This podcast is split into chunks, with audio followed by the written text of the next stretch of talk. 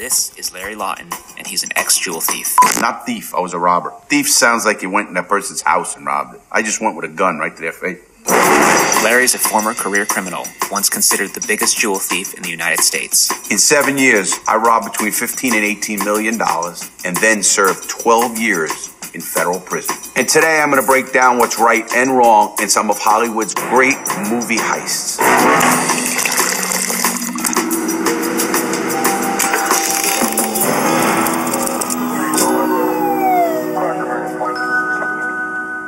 We're about to watch a lot of crimes in movies, but let me be very clear. I am in no way endorsing or encouraging crime in any way. I'm an ex-criminal and now I work with police agencies to prevent crime. So I want that to be known right off the bat. Let's look at some clips. The bank robbery in Heat. Stay down. We want to hurt no one. We're here for the bank's money, not your money. Your money is insured by the federal government. You're not going to lose a dime. When Robert De Niro takes control and tries to calm everybody down by telling them that their money's insured, he's right. It's just like with the robberies that I committed. The people's jewelry was insured, so they got their money. It wasn't the people who you're robbing that were getting robbed. The real people are the insurance companies who are losing the money. And again, I'm not going to say it was right. It's wrong. But it's not their stuff they're losing. Most of the people I robbed did not hate me because they actually sold their whole store in one shot for insurance. At one time, the feds couldn't get the jewelry store people to say anything bad against me. They got a couple, but the guy who shot me.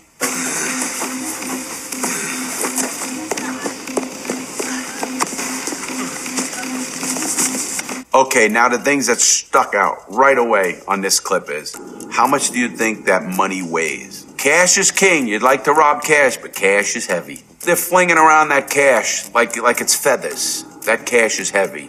It's a gram per bill. Each one of those bags is 70 pounds, and they're running through the streets like it's a 10 pound bag. You know, it's totally unrealistic. That's part of that struck out of me right away. Cash is heavy. That's why people can rob a lot more in diamonds. You can get a diamond worth $100,000 that is the size of a, a, a penny. You know why cash is king? Because you don't have to deal with a fence. A fence is a middleman. A fence is the guy you take whatever stolen object you have, you get cash from that person for that stolen item, and he then gets rid of it. So you'd have a fence for diamonds. You'd have a fence for VCRs. You can have a fence, fence for clothes. Whatever you steal, you need a fence. Not with cash. Cash is king. Thomas Crown Affair.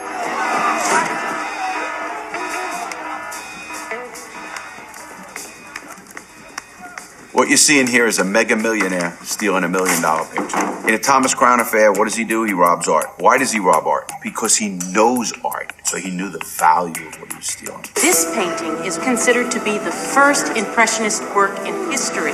It's worth a hundred million bucks.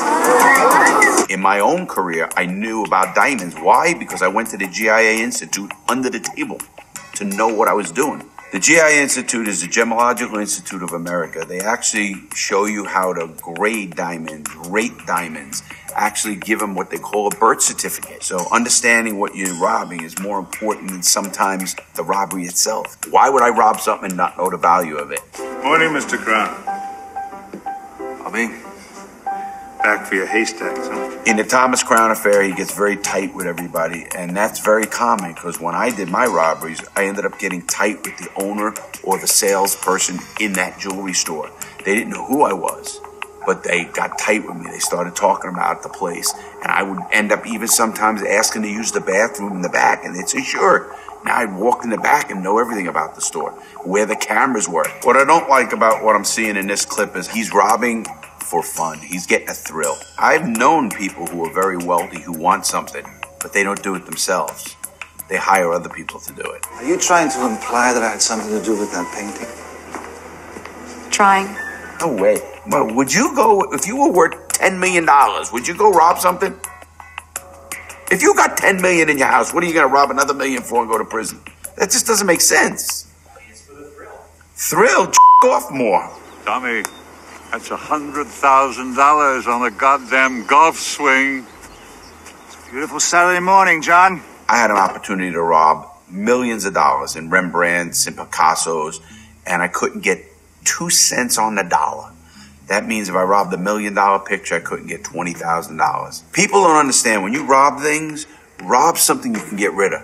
If I robbed right now a truckload of Apple Watches, I can get rid of them tomorrow. If I robbed a truckload of Picassos, how am I going to get rid of them? Can't.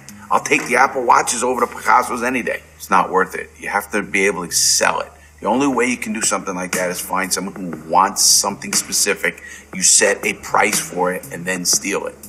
Other than that, stay away. You're better off robbing hubcaps. That's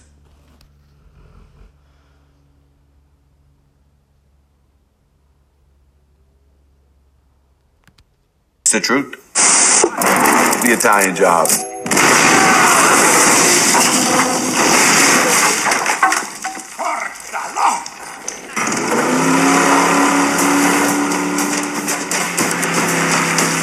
Stealing a safe is not unrealistic. In fact, I knew many people who used to take chains and pull ATM machines right out of banks. Take them with a big heavy truck or even take a bulldozer, rob the bulldozer, and literally take a safe right out, throw it in the back of a, a 4x4, and they're off and gone. So here's what I love about this scene great timing, great misdirection. Misdirection is when you send police or uh, people or whoever it is to another area so you have time to do what you're going to do in your area. In fact, I use misdirection in some of my robberies. I would actually light Molotov cocktails at the end other end of a mall or a town, cops and everybody's going towards that, and that's misdirection. So I know I have more time in the robbery itself. So that's done very well in this movie with the misdirection when the safe goes through the floor.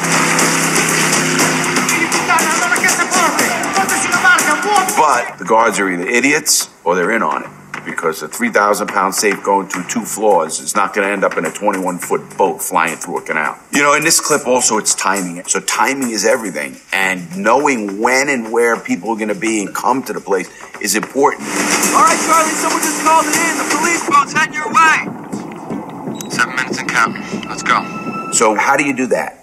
It's an easy way to do that. You can light their alarm off. You can start a little fire or something right next to it. Throw a brick through a window with an alarm and see if the how long it takes the police to come there. That's called a false alarm. But you're still going to get re- response time. I used to know how many police cars the place had and how many cops were on. You can call and know the size of the police department and just do the numbers. So now if they have 21 patrol divisions, you probably have three shifts. So at the most, you're going to have seven cop cars in any given area. So how do you know a cop's not patrolling in that area right then and there and you do it? The cop shows up within 10 seconds, 20 seconds, because he's right there. You better know where the cops are. There's where you go to misdirection. You know, in this movie, right in the beginning, right after the Italian job, they get away and they're out somewhere celebrating, and, and one character kills the rest of the people. Steve, what the hell are you doing? I Made a few plans of my own. And in reality, that is more common or would happen with that kind of money. Steve, how many times do I have to tell you? I trust everyone. Just don't trust the devil inside them. Great movie, but why don't you just go with these guys in there, knock on the door, get in there somehow? They were in the floor below. They were painting some dynamite on the on the walls. You can't get into that top floor. Come on, that's a little unrealistic. Listen, I robbed people. I used to rob drug dealers. I used to tie them all up. Would walk out with a million dollars in cash and the dope. So I mean, I was a bad guy all around, but I don't do that anymore. Let's take a look at the movie Snatch. So what we're seeing here is four men walking in dressed as Hasidic Jews to rob a wholesaler. I knew a guy who did this. He dressed up as a Hasidic Jew here in Brooklyn and then robbed the, the people who take their diamonds to temple to bless them. Ruby! Ruth! Ruth! Let them in, please!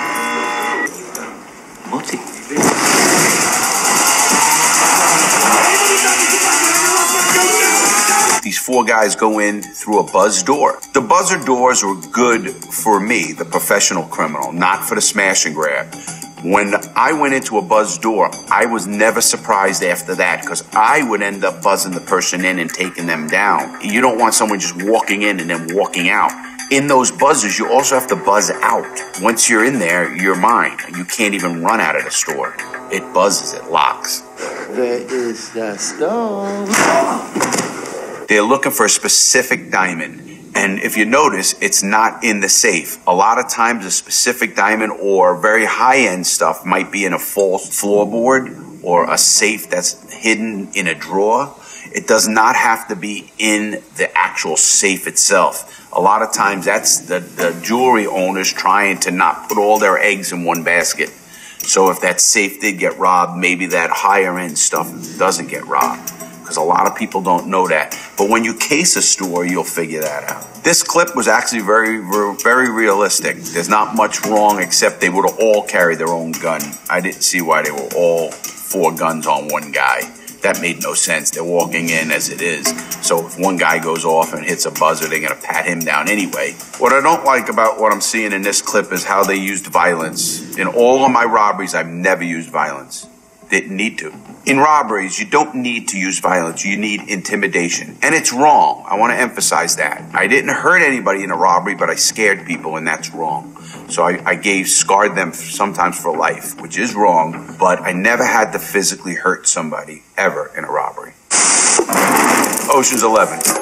So there's a couple of things this movie does really well. Casing the joint and getting inside information. First task, reconnaissance. I want to know everything that's going on in all three casinos, from the rotation of the dealers to the path of every cash card. I want to know everything about every guard, every watcher, anyone with a security pass. Casing the joint is when you take the whole entire theft you're going to do and get every detail. When you know that the sun comes up and there's glare on the window at a specific time, when you know when the mailman comes by, when the most people are going to be in the place, what time they open, where they park their cars. When I was casing jewelry stores, I would know what time the sun come up so I'd get the maximum glare so nobody can look in. Casing a joint encompasses total control of the robbery. And you can see in this clip, they're doing exactly that. You can see they have inside information. They have a dealer who knows the ins and outs of that casino and is watching at all times. When you get inside information, you might have to do it a couple of ways. In the clip you're looking at, the girl got money. Thanks, Robbie. I'll have this back in an hour. But in reality, it would be blackmail. And that's what usually gets people. When you blackmail somebody, it's not just about getting the dirt on them, it's getting dirt that's going to hurt somebody. And that's what's important. Because money will get somebody motivated only so much, but blackmail will keep them quiet forever. In reality, if a reward came out, a person who just did something for X amount of dollars can get more money by telling everybody what really happened. But if the person was blackmailed, you got them forever. And it could be really something as small as gambling or it could be something sexual. But once you have them over blackmail, it's more powerful than money.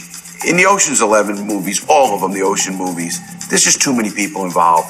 You'd need at least a dozen guys doing a combination of cons. When you have 12 people who directly know about what's going on, there's going to be a snitch somewhere, and they're going to get the reward also. So even on a mega money, if you have 40, 50 million dollars and you split it up 12 ways, and they come up with a $5 million reward, you can get more money by snitching. And the snitches, somebody's going to snitch somewhere along the line, or somebody was in bed with their wife and they told him what's going on, and the wife doesn't like him anymore. When I was with Robin, nobody knew who my fence was. And that's important. I did that on purpose. So if anything happened, nobody can get to the next person. Even my own crew didn't know what I was doing as far as where the money was coming from or who, how we were getting rid of the diamonds. And that's important. In this clip here, everybody knows everything, and that wouldn't happen in real life. Never. The less people that know, the better. And that's how robbery should go. You know, have I ever thought about robbing casinos? I think I thought about robbing everything. If you did anything in this movie, you'd cut down the amount of people and you might get into the cages. Uh, but if you ever notice any casino where the cages are, they're in the center of the casino, away from any exits. So there's no way you can get into them. Believe me, I looked.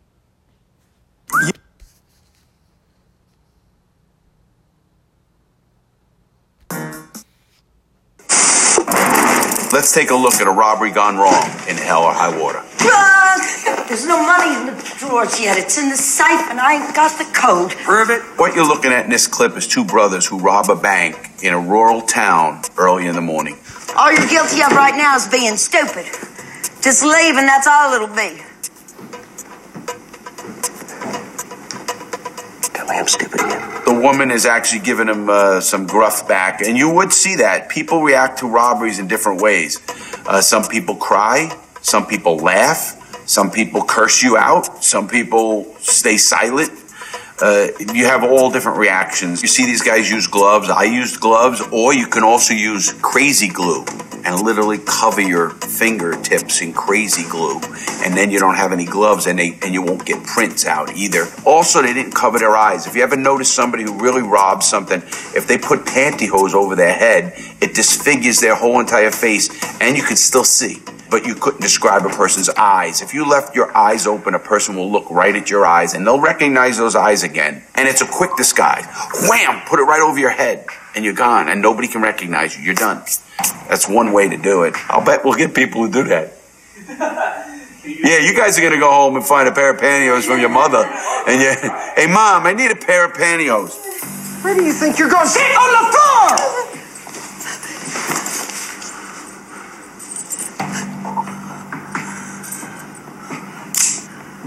We had one guy who was a little out of control, but that's actually what made the robbery work because unpredictability. If a person doesn't know what you're going to do, they're going to give you whatever you need to get out of there. And that's the smart way to do it anyway. If you're getting robbed, don't get hurt. There's no money in the drawers yet. It's in the safe, and I ain't got the code. They should have cased it. They should have known about the safe and who can get into the safe and at what time you can get into the safe. Also, most safes have time locks. that can only be open at a certain time, and that's r- very uh, common. Damn it! Y'all are new at this, I'm guessing. Obviously, there's a couple uh, things banks do, from dye packs to GPSs in the money, and they'll give a certain pack of money that has a dye pack, and once it leaves the store, it blows, and all that money is done. People in banks are trained to do exactly what they're told and give away the money because it's all insured. Also, in banks, if you ever notice when you go into your next bank, look at the door. There's actually a height marker in every bank right at the door. So when you walk out, you'll see it, and you, and they can tell you how tall you were. Most people who rob banks don't rob one bank. They they do a lot more. Obviously, with the bank, it's the FBI, so you will eventually get caught. I always say the best of the best, the FBI. In the FBI, they got all the money in the world and all the time in the world. You will get caught. The convenience store robbery in Fast Times at Ridgemont High. A great movie. You guys watch that movie? Yeah, it's a great movie. We've been following a lot of clips with professional criminals, people who plan it out, people who know what they're doing, casing a joint, so to speak. In this clip, you see the exact opposite of a professional. What are you doing? It's safe! Behind the donuts! I'm watching this place. Know what I'm doing. The manager or that store clerk would never have access to a safe, and the safe wouldn't be there uh, right behind the hostesses on the counter as well. Uh, it would be a drop safe. All convenience stores, 7-Elevens, uh, Wawas, they all have what they call a drop safe, which has a, a opening on the top that can handle an envelope and cash. And every hundred dollars, usually in a cash register, after they have a hundred dollars, they they drop that and you can't get into that drop safe. They'll have a lock that's only opened usually by the owner or a manager who comes in later to empty that and check the receipts. That's what they do. He walks in. He sprays paint over the camera like the camera didn't see him already. In today's world, we have cameras that have uh, off-site monitoring.